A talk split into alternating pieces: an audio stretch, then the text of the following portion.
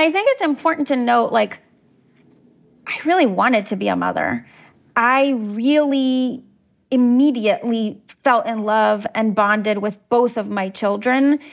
I felt very overwhelmed in love with them. I felt very um, joyful at the time.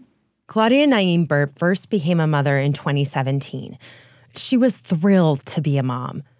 But she also noticed soon after giving birth to her first child that she was struggling with things like sadness, anxiety, and lack of sleep. Within a couple of weeks, I started to feel like is this baby blues? Because you know, you hear so much. That's normal. That's normal. That's normal. That's normal. It's so hard. And I think, particularly with mothers, so much of the language is like, you're amazing.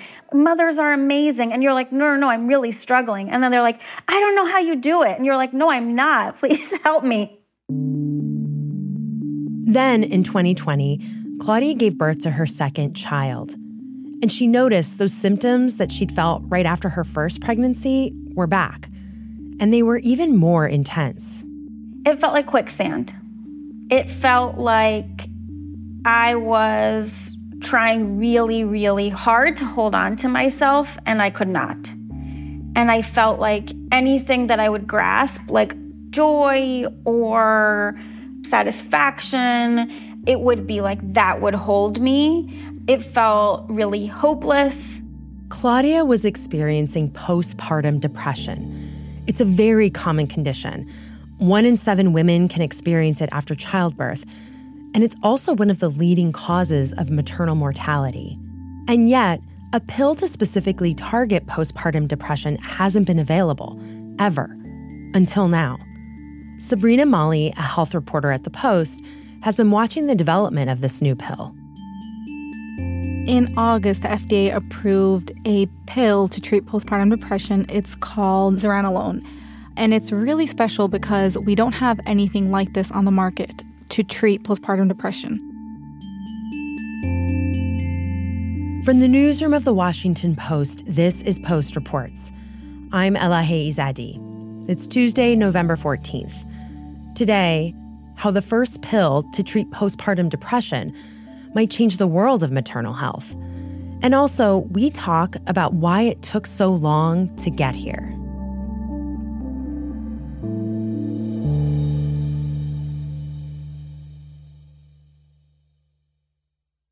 So, Sabrina, before we get into exactly how this pill works, I do want to first talk about postpartum depression. For those people who don't know what postpartum depression is, can you just give us a sort of overview?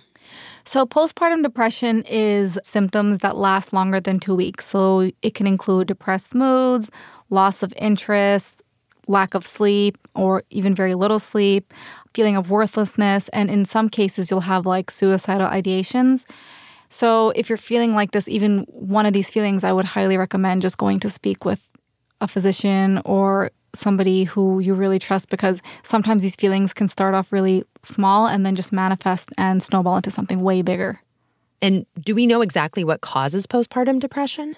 No, and it's one of those things where research is still ongoing, but many of the experts I spoke with say it's a combination of things. So, physically, you are going through these immense hormonal changes. Your estrogen and progesterone levels are fluctuating like crazy. And then you also have life changes. You are not getting sleep because you're caring for a newborn. You are potentially healing from the physical trauma of giving birth. And all these combined with the physical, emotional, mental toll can sometimes drive women into this huge state of despair. Yeah, how common is postpartum depression? Right. So it's thought that one out of every seven women have postpartum depression. Mm. And I hmm. think that number is even being generous. I think more women might have it. And that's because a lot of this is self attested. You go to your OB after you give birth for a checkup and you fill out this form. So there's no really good way of calculating how many women actually suffer from this. But I think I would say the number is a lot higher. Yeah, I, I want to understand why this is so common, particularly in the United States. What are some of the other factors that could be contributing to this? So, one of the biggest factors of maternal depression that a lot of behavioral scientists will attribute to are socioeconomic status, education levels, and a lot of social entitlement programs that we don't have here in the United States. I think we need to think of it in a broader term of what contributes to this depression. Hmm. So it's not just the hormones, it's not just the lack of sleep. The United States does not have any federal leave, which contributes to women feeling potentially sad about leaving their baby, having to go back to work. So it sounds like, you know, for mothers who are experiencing postpartum depression, that this can be a very scary experience. You're in a very vulnerable moment. You've just had a baby. Your baby is so vulnerable. Can you tell me what the mothers you've spoken to who have been through postpartum depression have said about their own experiences? So, postpartum depression also includes postpartum anxiety. So, sometimes when women give birth, they have this overwhelming anxiousness to them where they feel like they're going to do something wrong, they're going to hurt their baby. I have heard stories from other moms who have said they just feel like they're not good enough for the baby. For me, it felt a little bit like I was dissociated, like I was not in my body. I was like somewhere else, like I had left and I didn't really know where I had gone. We heard from Claudia Naim Burt earlier, and she told us about experiencing postpartum depression. She described it like being pulled down in quicksand. As a very self aware person who's passionate about this space and tries to encourage women to ask for help, it got away from me. I think I was so in the grind of it that I lost perspective of how bad it had gotten. The women that I've spoken with about this have said that when they have gotten to this point where they feel so depressed, they just feel like there is no alternative to being a good mom. They're just a bad mom, and that's all that it's going to be. They don't feel like there's any hope. This is it. These feelings will never change. And, you know, as they're going through these motions, things do get better, but they don't see it at the time. Yeah, it's interesting you bring that up because I think part of the dynamic is, you know, when you're having a baby, the way the broader culture and all of the messages you're getting is this is supposed to be the happiest time in your life. So if you're experiencing postpartum depression, I would imagine, you know, contrasting that against that social media experience of what you're supposed to quote unquote feel like can be even more isolating. Absolutely. I mean, with everything, social media enhances the best parts of people's lives. I remember when I gave birth and you go up to the postpartum recovery ward and then they have this whiteboard and the baby's name, the baby's weight, and then at the bottom it said feed baby every 2 to 3 hours. And I think at that moment I was like, "Oh my god, how am I going to do this every two to three hours? How am I going to survive? And I remember feeling so overwhelmed and so guilty because I wasn't going to be able to do this. And then you go on Instagram, you go on TikTok, and you see these moms who talk about how great it is and how it changed your life and you find a purpose. And I just felt like, oh my God, I don't know what I'm doing right now. Yeah. Okay, so tell me more about this pill. Exactly how does it work? So the drug is called zuranolone, and it is a neuroactive steroid. It is a pill that's used once a day for 14 days, and it's going to help regulate the hormones that contribute to postpartum depression. Sometimes hormones fluctuate so drastically to the point where your body's unable to regulate them, which can contribute to the feelings of postpartum depression. And it works quickly. And unlike other antidepressants like SSRIs, you don't need to kind of quote unquote get used to it. It's just very fast acting. So people can be on antidepressants like Lexapro for years. But with something like zuranolone, you have to be on it for a short amount of time. Are there any side effects that people should be aware of? So the FDA issued warnings that said some of the side effects could include drowsiness, dizziness, diarrhea, and they also warned that you shouldn't take this if you're going to drive. So, experts and healthcare providers recommend that the medication is best taken at night before sleep. And one thing to note is that they also didn't do any clinical trials on breastfeeding mothers. So, I guess it's kind of one of those things where it's a risk benefit analysis. If the mom is breastfeeding and she really needs this medication, maybe the breastfeeding ceases and she takes the medication, you know, you weigh that scenario. Right. And is this available right now? How can new moms access this drug? Right. So they would definitely need to speak to their primary care or OB. And I think the moms need to just be really honest with themselves and with their physicians. Like, there is medication, there is help out there. it's just waiting to be used. So going to your OB and telling them you need help, which is I think the biggest hurdle for a lot of women just admitting that they need help. Admitting that this, you know, journey into motherhood isn't this social media, Instagram picturesque thing.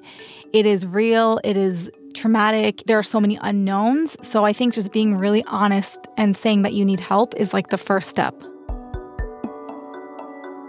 After the break, women have been dealing with postpartum depression for a very long time. So, why did it take this long to develop this medication in the first place? We'll be right back.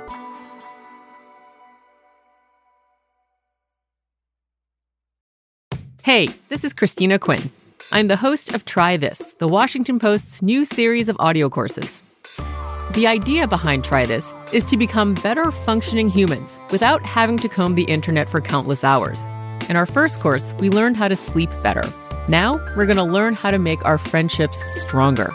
I'll offer expert tips that are doable, and I'll keep it short. So let's do this. Class is in session. Find Try This from the Washington Post wherever you listen. Okay, so Sabrina, I want to understand what postpartum care in general is like in the US and why it's taken so long to even get this medication in the first place. So, first, can you just walk us through what the standard treatment was for postpartum depression? Previously, the only FDA approved treatment for postpartum depression was this IV injection called Zulresso and it could only be given in certain healthcare facilities. And it was kind of one of those things where, you know what, you're feeling a little sad, we'll prescribe talk therapy, we might prescribe an antidepressant. So having something like this is it's just a very specific treatment for a very specific problem. With the postpartum depression pill, it can be taken at home. So access is going to be easier for so many people. Hmm. And then if we step back and just think about postpartum care in general, what is the state of postpartum care like in this country? Accessing postpartum care in this country really depends on a lot of factors, and it's sometimes wholly uneven across demographics and socioeconomic classes. So we spoke with Dr. Leena Mittal. She's a psychiatrist and the chief of the Division of Women's Mental Health at Brigham and Women's Hospital in Boston. And she said in the United States, postpartum care is very lacking. Overall, in the US, the landscape is relatively bleak for postpartum individuals.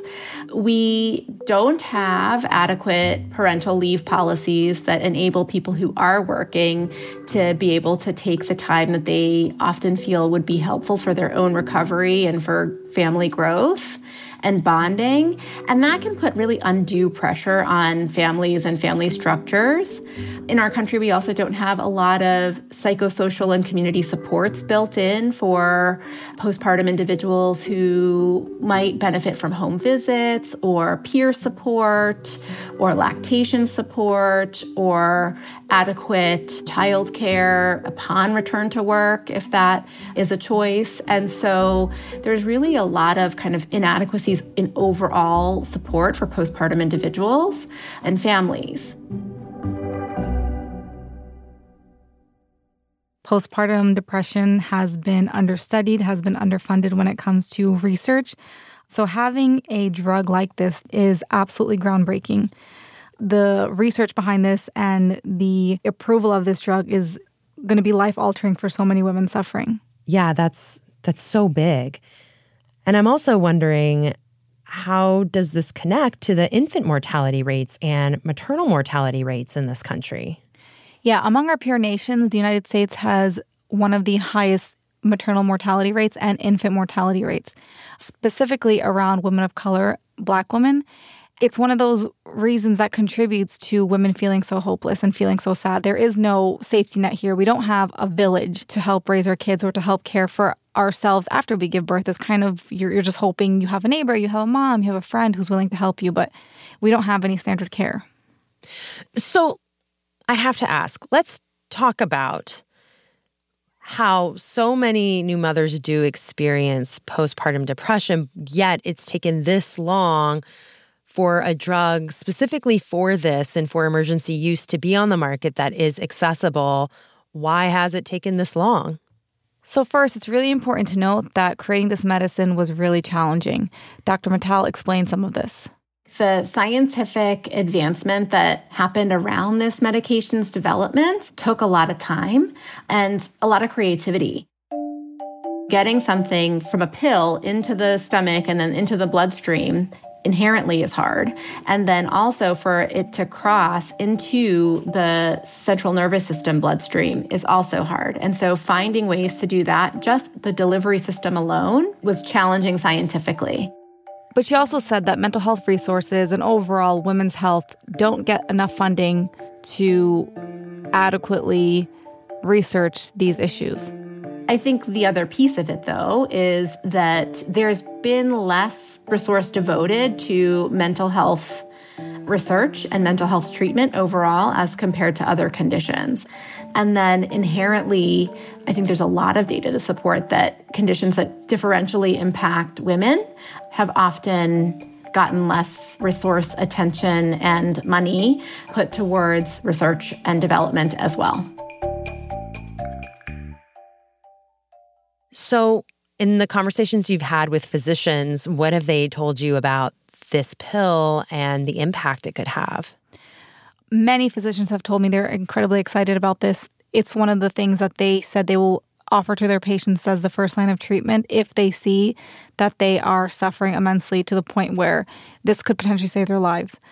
I spoke with a physician at NYU, and she was telling me that when her patients come in, she sometimes feels a little hopeless and bad that she's not able to offer them more besides a script for a psychiatrist or, you know, try talk therapy or potentially put them on an antidepressant that's not specifically for this. But physicians like Dr. Mittal have also said that this pill will not fix everything. It's like putting a band aid on a huge problem. And the entire way we think about postpartum care needs to change. You know, I've heard this turn a phrase many times that at the end of a pregnancy, the baby is the candy and the mom is the wrapper who gets discarded. A lot of resources get put towards the baby at the end. So there's a lot of built in pediatric care and lots of resources towards child health. And then, really, what I think needs to be supported, you know, to avoid kind of pitting the needs of the caregiver against the needs of the baby, but really to draw the circle wider around the whole family system is really where we need to get to. I guess as a society, if we are truly invested and interested in helping the betterment of mental health issues, I think removing the stigma is number one. And making sure that there is a public health effort to provide the information to communities at large because I'm not sure a lot of the population knows about this postpartum depression pill. Making sure that this is made available to everybody is going to be the first step into helping minimize the experience that so many women have with postpartum depression. Well, Sabrina, thank you so much for joining and explaining all this for me. Thank you. Sabrina Malhi is a health reporter at The Post. That's it for Post Reports. Thanks for listening. Today's show was produced by Ariel Plotnick and edited by Reena Flores. It was mixed by Sam Bair. Thanks to Victoria Jaggard. If you're already a Washington Post subscriber, you can now get access to Washington Post podcasts ad free in Apple Podcasts. And there are even more subscriber only audio benefits like exclusive and early access episodes to our news shows, like the investigative podcast series from my colleague Martine Powers. It's called The Empty Grave of Comrade Bishop. Those episodes come out weekly every Wednesday, but if you're a subscriber, you can get those episodes two days early, on Mondays. If you're not yet a subscriber to the Washington Post, now is a great time to start. Subscribe in Apple Podcasts or by following the link in our show notes. I'm Elahe Izadi. We'll be back tomorrow with more stories from the Washington Post.